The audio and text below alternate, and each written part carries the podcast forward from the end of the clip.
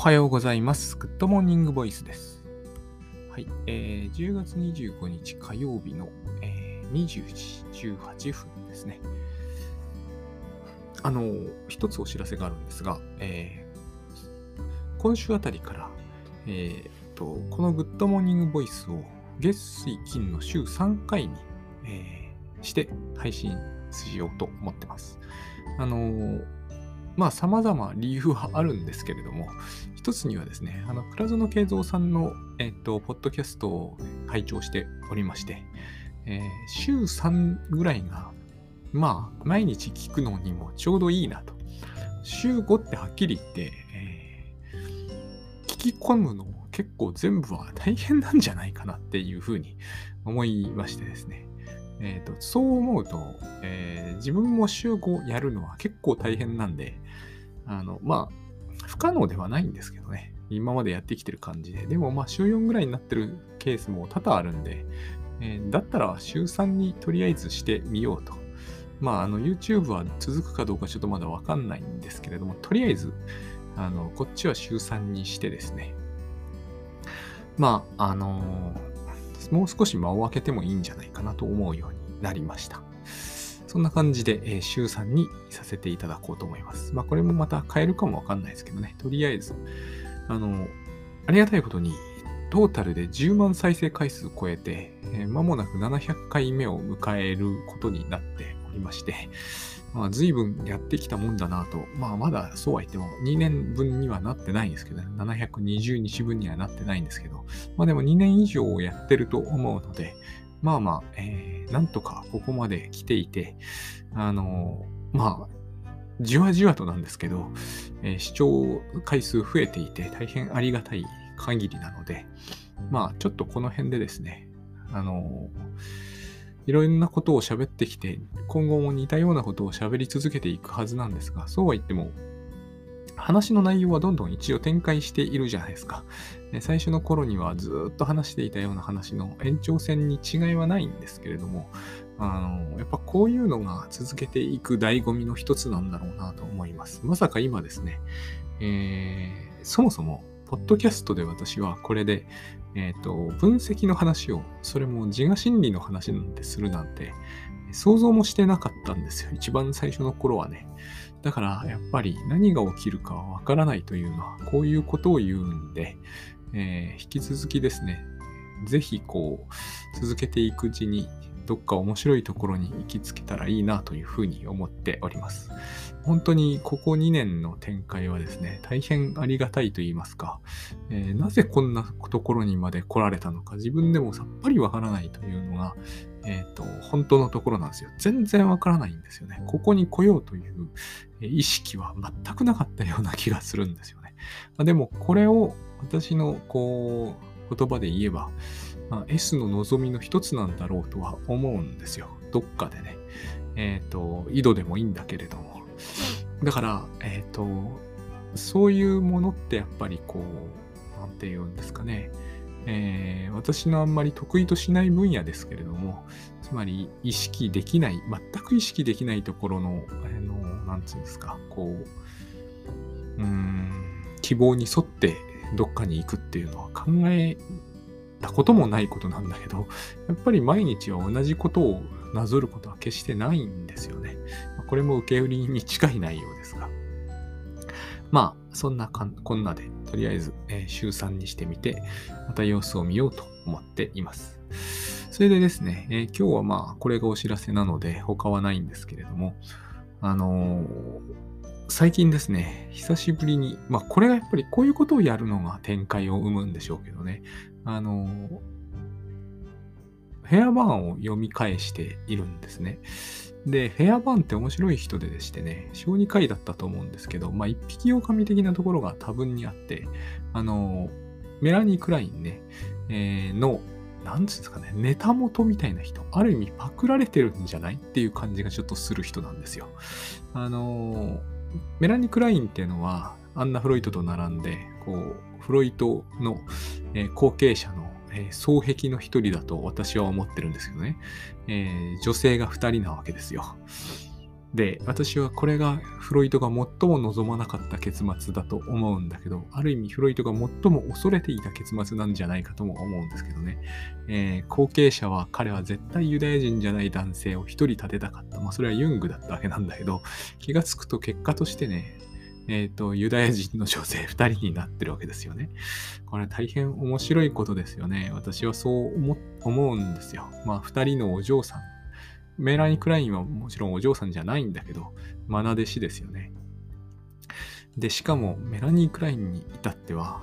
その、大学も出てなかったと思うんですよ、本当に。そういう人を後継者にしたいとは、フロイトは最初絶対思ってなかったと思うんだけど、気がつくとそうなってた。まあ、メラニー・クラインは偉大な人だったとも言えるんですけどね。その二人がまた仲があんまりよろしくなくて、大論争をして、えー、とアメリカ学派と結局ロンドン学派とに割れていくんですけれども そのクラインがですねかなりの、えーとまあ、クラインはいろんなこうねウィニコットとかビヨンとか非常に優秀な人に囲まれながらアイデアをこうどんどん出していったまた天才的な人だったと思うんだけどこの天才的なアイデアの、えーと少なくとも片棒ぐらいはこのフェアバーンって人があの考えてるところが大きいと思うんですね。例えば、かの有名な妄想分裂ポジション。私の感じで言うと、あれはやっぱり扁桃体モードなんだけど、まあ、えー、取り乱してしまった赤赤ちゃんみたいなもので、えっ、ー、と、まあ、なんちゅうんですかね、今日のテーマなんですけど、まあ、いいおっぱいと悪いおっぱいですよね。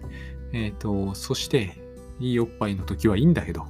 悪い、それが悪くなった途端に、もう泣き叫び始める。同じものだということがまだ分かっていないわけですよね。でも私たちも大人になってもこの状態に入る。精神病部分とかっていう名前も付けられてるんだけど、結局そういう激しく取り乱した状態にたけ叩き込まれることが、えー、健常者でも全然普通にあるという。まあ、あの、例えば私運転なんかするんで、最近はないですけど経験は、誰かとこう車をぶつけたみたいなことになると、やっぱりそういう心理状態に入りますよね。全く普段の、えーと、状態とは違った心境になってしまうと。あれもまた妄想分裂ポジションだと私は思うんですよ。この世界が同じ世界だとはもはや思えなくなる。でも同じ世界ですからね。間違いなく。だからいい世界と悪い世界のそういう世界観の悪い方に叩き込まれた時のそういう心理状態。これを、まあ、クラインは多分ですね、妄想分裂ポジションというか、そういう判断力しか持っていない赤ちゃんにとっての破滅的な心理状態というものを指したんだと思うんです。これが精神症というものの、えーと、大人になってもね、えー、そのポジションに入ってしまうんだよと。だから、まあ、歴史的ポジションって言うんですけど、普通のこう平静な状態にある人の、つまりこう同じ人が連続して生きていると。同じお母さんが連続して生きているんだという、そういう、それって記憶を必要とするじゃないですか。感覚的にその世界とか、その同一の人の連続性というものを意識できるのを歴史的ポジションと言って、そのポジションに、えー、正気の人がいるならば、その正気の人がですね、狂気の世界に入るときは妄想分裂ポジションという方向に、えーと、ステップしてしまうと。この辺がですね、やっぱりこう、アンナ・フロイトの発想とちょっと違うんですよね。アンナ・フロイトの発想では、発達はラインに沿って進むものであって、ステップバイステップで、最初、子供は狂気の世界にいるかもしれないが、えー、成長して徐々に正気に移っていくと。これ大変常識的な観点なんだけど、そうすると、えーと、そうやってどんどんどんどんとですね、人間というのは、こう、まあ、年齢を重ねるに従って、その年齢にふさわしいこう課題を克服しては、ステップアップしていくということになると、大人はどうして、えーと、急に正気を失ったりするのかと。それをまあ対抗と呼んだんだけど、だから似たような発想ではあるんですけれどもね。えっ、ー、と、なんかこう、ステップが離れていくみたいな、どんどん正気に上がっていくっていうような感じがあるんだけど、実際には違うような気がするんですよ。えー、それこそ、こう、倉園さんの言う、一寸先は闇じゃないですけど、さっきまでもうどこからどう見ても、まっとうな人が急に、こう、なんちゅうんですかね、それこそ正気を失うような事態になると。これっていうのはなんか、その、絶えず私たちには、えー、正気の部分と狂気の部分が同居しているっていう感じの方が、私ははるかにしっくりくるような気がするんですね。そこには、その、えー、アメリカの感じが心理学的な考え方と、そのメラニー・クラインの対象関係論っていうんですけど、この2つの考え方の大きな差が、いろんな意味でね、差があって、まあそうは言っても同じ精神分析だし、えっ、ー、と、教祖様はフロイトであることに違いはないのでね、よく外から見るとわからないような小さな差なんだけど、それが実はこう結構大きな差を持っていてですね、そのメラニー・クラインが多分にいろんなアイディアを拝借しているのがフェアバーンなんです。ちょっと話長くなりましたね。で、例えばその今言った妄想分裂ポジションにしても、フェアバーンが、えーと、元々のアイディアに分裂ポジションという観念を持ってたんですよ。それを、こう、まあ、分裂ポジションではあるんだけど、妄想性も非常に強いから、クラインが妄想分裂ポジションという名前を与えて、でそこから出した時の名前を、まあ、クラインらしく抑うつポジションという名前にしたんですね。なぜなら妄想分裂で取り乱して、世界に対して八つ当たりしたり、破壊的なことをした後で、そのことを後悔できるようになるのが正気というものだっていう考え方をクラインが取ってたからですね。だから抑うつ的になっちゃう。反省するからね。そういうところで人間は成長するっていうのが、まあ、クラインの発想の中にあるわけですね。このフェアバーンなんですよ。その、明らかにクラインに、その点はクラインも書いてるんで、フェアバーンって人がいいことを言ってて、えっ、ー、と、こういうフェアバーンの言う分裂ポジションというのが大事なんだみたいなことを書いてるんで、まあ、拝借してるわけですよね。で、そのフェアバーンの話っていうのはいろんな意味で面白いんですよね。読み直してみると。で、今日は一番お話ししたいのは、その分裂ポジションというよりは、あの、例の内的対象なんですよ。いいおっぱい、悪いおっぱいの、どっちも内的対象なんですよ。いいお母さん、悪いお母さんと言ってもいいんですよ。それは内的対象って散々言ってるのはですね、あの、普通に我々がイメージするお母さんだって、まあ、その辺は最近、えー、ベストセラーで話題の聞く技術だったというね、えー、聞いてもらう技術にもありますけれども、私はですね、そういうでも、ごく自然なものというよりは、内的対処っていうのはもっとですね、刺激的なものだって言っているフェアバーンの言い分って、非常にこう、まあ、それだけじゃないんだと思うんだけれども、そこのところが一番大事なんじゃないかなっていうふうに今思っているんですね。っていうのは、大体内的対象っていうのは、いいもんじゃないんですよ。いいおっぱいとか、いいお母さんとか、まあいい世界とか言うんだけど、良くないんじゃないかっていうのがまず何よりもあるんですね。なぜなら、内的対象っていうのは部分対象なんですよ。いいものっていうのは、えっ、ー、と、これも私はグッドバイブス的な発想から来てるんだけど、全体的なもので、外にあるんですよね。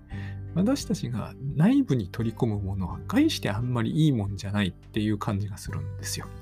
部分になるっていうのは、部分部分的なものをわざわざ五章大事に自分の中に取り込んでいくっていうのはですね、大体何かしら、えー、あんまりいい結果を生まないことが多くって、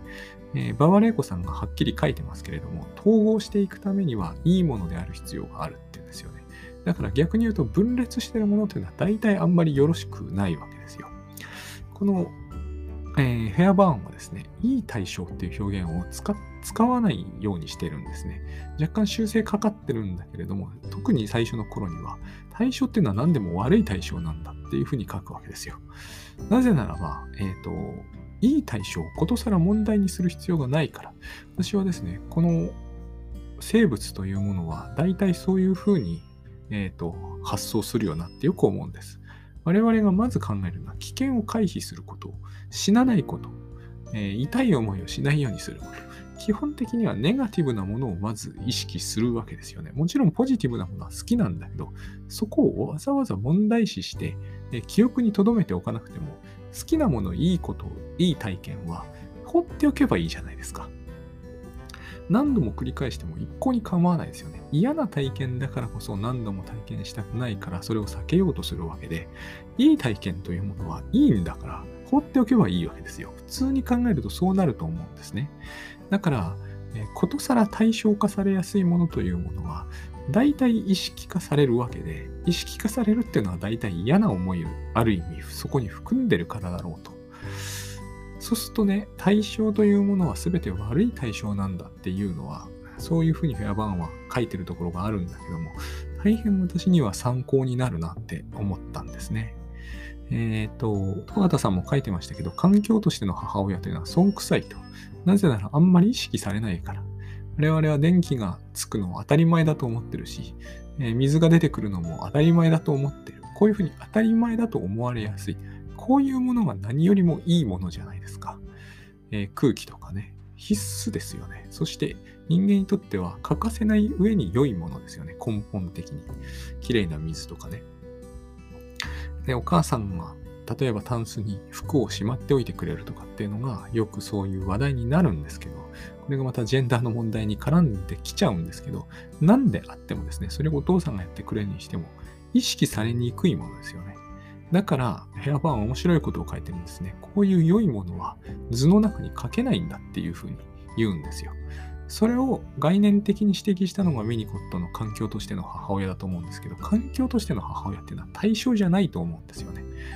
こう、イメージできないし、対象として自分の中に取り込めるようなものでもないし、つまり、こう、とっても漠然としてるんですよね。環境としての母親といっても、完全に自分の外にいるわけではないんですよね。意識はできないわけじゃない。頑張れば。だけれども、自分の中にいるとも言えない。そういう言い方を、えっ、ー、と、そういう逆説的な表現をわざわざ取るんですけど、その点と、そのフェアワンの言う、対象というのはどっちにしても悪いものだっていうのは、私はとってもよくわかるような気がするんです。そうすると一体、あの、いいおっぱいとか言われてるものって何なんだろうと。言うと、えっ、ー、と、これを私よぎったんですけどね、これはいいギャンブル、悪いギャンブルって考えてみると、結構いい感じで納得がいくんですよね。ちょっとこれだと、え、ややこうね、えー、何ですかね、えー、きつすぎる感じもするんですけどね。でも、これの、こういうイメージを持っておかないと、この話分かりにくいなという感じもします。いいギャンブル、悪いギャンブルっていうのは、まあなんか、こう言ってみて、これこそ倉園さんに聞くべきなのかなとも思うんだけど、要するに僕らは、えっ、ー、と、いいと思ってなければそれに近づくことはしないはずなんですよ。えっ、ー、と、いいものと悪いものは同じものですよ。いいおっぱいも悪いおっぱいも同じものに決まってるんで、ここもすごく大事なんですよ。あんまり概念的に言うと、両極だから、全く違うものに思えるかもしれないけど、これは同じものなんですよ。だから愛憎っていうんですね。愛してるものを憎むんですよ。また憎んでるものが好きになってもしまうと。そういうもんですよね。ギャンブルとか、アルコールでもいいんですけどね。甘いものがやめられないとか、全部同じだと。異性もそういうところがありますよね。つまり、いい悪いが同一のものに対して両極の感じ方をするものというのは、そのいいってのはですね、要するに魅力あふれると言いますか、魅惑的すぎて逆らいがたいものであって、ついついそれに引っかかるんだけど、それは必ず最終的な結末としては自分に悪い結果をもたらすとそういうものが多分、えー、いい〇〇、悪い〇〇なんだと思うんですね。で、我々の平安っていうのはそのどっちでもないところと常にいた時に訪れるものなんだけど、そのどっちかに特に悪い方にわざわざ行く理由はないんで、やっぱりいい方に行っちゃうんですけれども、そのいい方に行くということによって平安を失うんですよね。北山治さんがその例として、えー、アイドル、電化製品などを挙げてたんですけど、そういうことなんですよ。電化製品というのが分かりにくければ、まあ iPhone とかね、具体的に言うとちょっと怒られますかね。まあ、そういうことなんですよ。なんて言うんだろう。こう、魅惑的なものなんですね。で、それの良さっていうものを私たちはよく知っているというか、えー、それの良くなさもある意味よく知っているわけじゃないですか。それって結局イリュージョンが手伝っているんですよ。イリュージョンが手伝って S を惑わすんですね。これに私たちは振り回されてしまう。だから、こう、いいお母さんっていうのは非常に良くないものなんですよ。ある意味、なんて言うんだろう。多分土井先生ならば、子供を甘やかす母親っていうものを言うと思います。えー、子供の関心を引こうとするとかね、そういうことをやるんですよ。それは環境としての母親とは全然違うんですね。大変侵入的なところがあって、えっ、ー、と、なんつうんだろう。わざわざそういうことをやって誘惑、誘惑って表現よく使うんですよね、精神分析では。してくるんだけど、自分が忙しくなると、すぐにリジェクトする。要するに拒絶する。これをされると子供はですね、大変落ち着かない気分になって、えっ、ー、と、例によって例のごとくなんだけど、いわゆるあの自己肯定感を失うわけですよ。関心がある時とない時とで差が大きいんで、やっぱりこう、分離不安をわざわざかき立てられるわけですよね。この人の、なんて言うんだろう、この誘惑してくる母親をつなぎ止めておかないと、自分は振り捨てられるんだっていう、そういう不安をね、抱くようになるんですよね。この辺がすごくこう、まあ、ヒステリーをはじめ、えっ、ー、と、これ極めてひどくなると、ボーダーという方向に近づいていく。これは親の振る舞いとしてね。だから、刺激的な母親っていう表現が、えっ、ー、と、なんであんなに使われてたんだろうと思うと、今思うとよくわかる気がするんですね。母親に刺激になってしまう。あの、この番組でもおなじみですが、荒井ピロヤさんの、えっ、ー、と、あれですよ。えー、お父さんというか、その男の人をこうに、あの人要するにして刺激的なんですよね。そしてご本人のあの辛い境遇からは非常に難しい話なんだけれども、やっぱりこうお父さんに刺激的になってしまうんですよ。基本的に嫌いなんですよ。生身のお父さんは。ほとんど憎んでると言っていい。この反対側に幻の素晴らしいっていうのかな。まあ普通のなんですけどね。幻のす素敵なお父さんっていうのがいちゃうんですよね。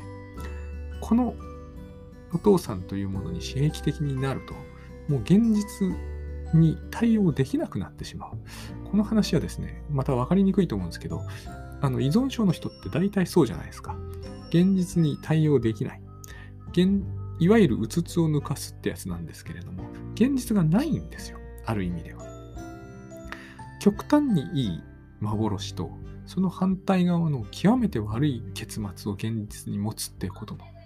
どっちかしかなくて、えーと、中間というものがなくなってしまう。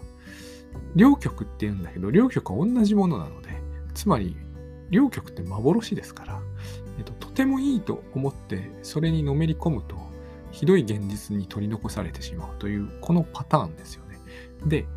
前にちょこっとお話ししたことなんですけど、北山先生がなるほどなと思ったんですけどね、私読んでて。えっ、ー、と、マッチ売りの少女を言うんですよね。なるほどと思うんですよ。マッチ売りの少女のやってることっていうのは、まさにそういうことなんですよ。現実があまりにもひどいと。で、彼女が行こうとしている、そのマッチをする、それによって得る幻というのはですね、えっ、ー、と、これがすなわち、いい世界なんですよね。ごちそうとか、優しい家族とか、ありもしないものを見せてくれる。で、実際には、えー、寒空で雪が降っているのに、靴もなく、親は帰ってくるなとか言っている。それが現実ですよね。あまりにも現実が、えー、受け入れがたいものなので、えー、受け入れられる現実というのは心の中に持つわけです。この対象が、つまりいい〇〇、悪い〇〇なわけです。そうすると確かにこの現実はないんですよね。あれはまるでドラッグみたいな面が、まあこれを言うとまた怒られるかな。えー、マッチ売りの少女の吸ってるマッチというのはですね、まるでそういうものにも感じられてくるんですよ。あの世界に行くことは絶対できないんですね。で、マッチが消えてしまうとひどい現実に取り残されるっていうのはまさにこう非常にヒステリーの重い世界とかボーダーの世界ってものを連想させるそういうところがあるわけでで最後の最後になると彼女は天国に行ってしまうわけですね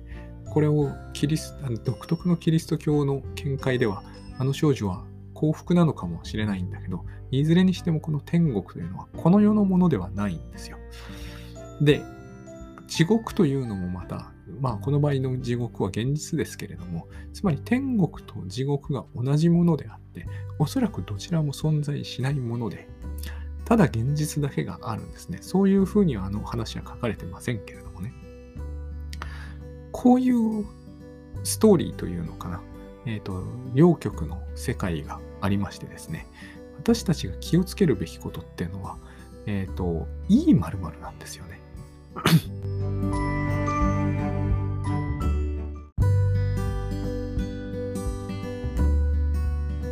つまり、えー悪いものには近づかないじゃないですか。最初からそれが悪いということしかわからないんだったら。悪いだけならば全然脅威じゃないんですよ。少なくとも。問題なのはいいことなんですよね。マッチ売りの少女にとって一番恐ろしかったのは、まあ、現実に生きることが大事だとすればね、えー一番恐ろしいのは、あの内的世界の甘美さってやつなんですよ。あまりにもあの世界が良すぎるので、彼女はマッチをすり続けることになっちゃうんですよね。あれが怖い。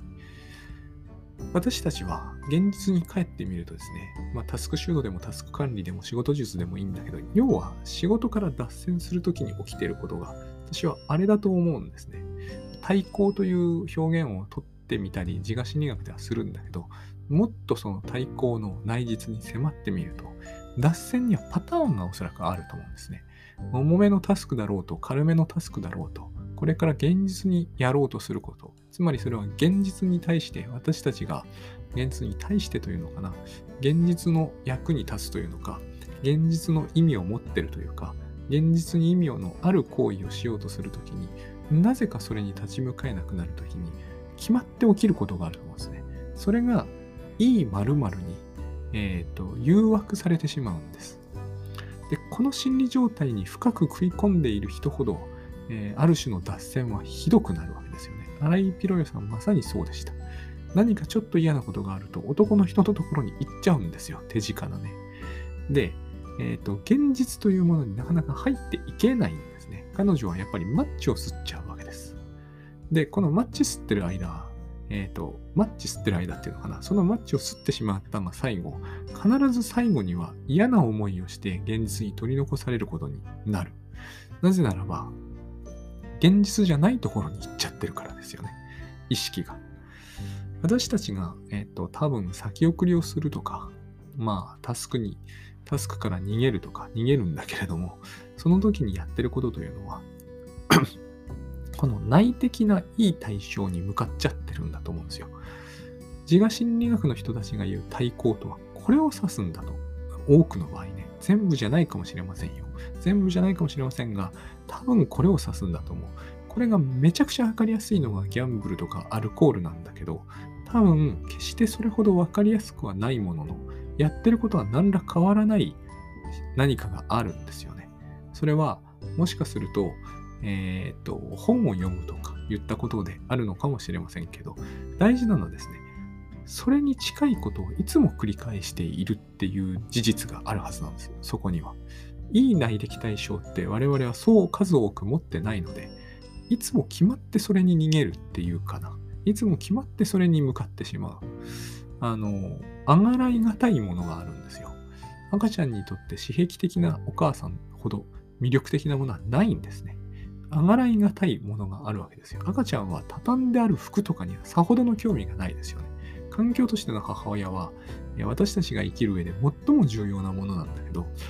残念ながら私たちは刺激的な母親の方が大好きだったりします。そっちに行っちゃうんですよね。そうして、え赤ちゃんは赤ちゃんなりに現実を見失うんですよ。この後混乱が待ってます。これと全く同じように仕事しなければこれからいけないという時になってですね、えっ、と、ひたすらアルコールに走る。これは極めて危険じゃないですか。でも、マッチ売りの少女がやってたのは寒空の中で幻のおばあちゃんに抱かれてる夢を見るんですから、これよりなお一層危険ですよね。こういうことを僕らは、え多分やるんですよね。やっているんですよ。で、先日お話ししたように、タスクシュートにはですね、えっとリアルな自分っていうのをそこに書き込んでいくんですよ。これが大事なんですね。この刺激的なものに逃げた時に記録も落ちるってよくおっしゃるんだけど、そうじゃないんですよ。この刺激的なものに逃げた時こそ記録をするんですよ。酒何本飲んだのか、酒じゃないと思うんだけどね。えっ、と、パチンコに何時間、えーといて、いくら使ったのか。それを明瞭に、こう、これ以上ないぐらい正確に書き込むってことが大事なんですよ。何もそれ読み直さなくてもいいんです。これを繰り返し繰り返し書いてればいいんですよ。そうすると必ずリフレクションが起きるはずなんですね。えっ、と、私とはどういう人間なのか。ここでさらに、これに罪悪感を持たないことなんですよ。多くの人はこれを反省しないでなどうするんだって言うんだけど、一般にはね、本当にここが理解に苦しむって言われるんですけど、これを反省してむしろどうしようというのかと。多くの人が言うじゃないですか。言うんですよ。依存症の話には必ず出てきます。酒を飲んでしまったことに深い罪悪感を抱くと。だからもっと酒を飲むって、このパターンになるに決まってるじゃないですか。えっ、ー、と、子供を叩いてしまったと。深く反省していても、本当自分はダメな親だと。だからもっと子供を虐待したくなるって必ず書いてあります。いいこと何にもないですよね。だってこれ私癖なんですから。その後嫌な気持ちになりますよ。必ず。いい〇〇は悪い〇〇にいきなり暗転するんですけど、同じものなんだから、必ずその悪い〇〇がまた自分を誘惑してくるわけですよ。こんな大変な現実から逃れるためには、このいい〇〇に自分はしゃぶりつくしか他に手はないんだっていうふうに感じるんですよね。これを繰り返すだけになってしまうんですよ。罪悪感というものをここで持つと。罪悪感を持つってことは、悪い〇〇の中でえーと、自分の状況は最悪だって思うという、ただそれだけなんですよ。やっぱりマッチ売りの少女なんですよね。消えた時に、ああ、やっぱり現実はひどい。これが幻と対比するとますますひどい感じがしますよね。こんな風に、えーと、マッチを吸っていたんでは、もう家には絶対帰れない。これがある種の罪悪感なんですよ。このように思うことによって、えっ、ー、と、次にすることとしたらですね、もう一歩マッチすることしかないですよね。この状態にいる間は、仕事って前には進む理由がないんですよね。だって吸った後の方が、より仕事に対して向かう気分がなくなってるわけですから。こういう状態が つまり妄想分裂ポジションなんですよね。同じ現実が全く違うように見えるようなえ、幻を何度も何度も見ることになる。で、これを反省するということに意味は全くないんですよ。大事なのはこのポジションの両極のどっちかにいることをやめるしかないんです。良いと思っていたものが暗転して悪くなったということを反省してみても、この良いものが悪くならないことは決してない。ここが非常に重要で、えっ、ー、と、だからフェアバーンはどっちも悪いんだって言ったんですよね。これが大事なんだと思います。こっちがいいものだと思ってる限り、いいものを損なったことを反省するっていう、えー、多分、解釈になっちゃうんですよね。いいものを損なったんじゃないんですよ。最初からこのいいものは、えーと、暗転しては最悪のものになるという、なんていうんですかね、約束のもとにあるようなもんなんです。仕事をするときっていうのは多分こういう、えー、いい〇〇に向かうワクワク感とかが一切なくて、もっとはるかにニュートラルでですね、平安な気持ちのまま進んでいくはずなんですね。だって、環境としての母親と共にあるっていうのはそういうことじゃないですか。大変素晴らしいワクワク感っていうものは全く関係ないような気がするんですよ。よく折りたたまれているシャツを着るとかいうとき。我々はもっと無造作にそれ着ちゃいますよね。ここで感謝するっていうのは大事なんだと思うんだけなんか反省するっていう文脈では全くないような気がします。何かもっとはるかに、えっ、ー、と、ごく当たり前の何かっていう感じがすると思うんですよね。ここを私はよくこう、夢がなくてリアリストだっていう話にされるんだけど、私にはそれが、ま、今となってはですね、むしろ甚だ違和感があります。つまり、この悪いものをいいものだと思ってその誘惑に乗っかるのがワクワク感だとするならばかなりやばいものだろうという気がするんですよ。そのこう幻みたいなものをリアルなものにするってことは土台無理な話であってなんか違うこと考えるしかないと思うんですよね。僕らにとって何と言ったって重要なものっていうのはそのあって当たり前のものじゃないですか。ここのポジションにからやっぱり絶対にっていうのは無理なんで、極力踏み外さないことなんだろうという感じがします。で、踏み外す可能性があるとすれば、それは悪い対象のせいでは全くないですよね。悪い対象の方にはいかないんで、いい対象のように見えるもののところが、えー、一番問題なんだろうという気がします。それが、えー、分かりやすいものならいいんですよ。それこそドラッグみたいなね。多分そうじゃない。多分、これを聞いていらっしゃる、くださってる皆さんにとっての、えっ、ー、と、いい〇〇っていうのは、なんかね、もっとはるかにまともなものなんだろうと思います。だけれども、えっ、ー、と、ものが何であるかが重要なんじゃないんですよね。問題なのは、えっ、ー、と、それに繰り返し、えー、はまってしまう何かなんだと思う。だから私は、えー、記録っていうのはそういう意味で一つ役に立つと思うんですよね。何か大事なことをしようとすると、決まってそれじゃなくて、これをしちゃうっていう、これ。それが、つまり、いい〇〇なんですよ。Twitter とか何でもいいんです。それは、えっ、ー、と、そのこと自体の良し悪しじゃなくて、自分にと自分はそれをどういうふうに扱ってるかってことですね。刺激的になっていて、それによって現実というものから、えーと、必ず後退するような、えー、事態を引き起こしている対象なんです。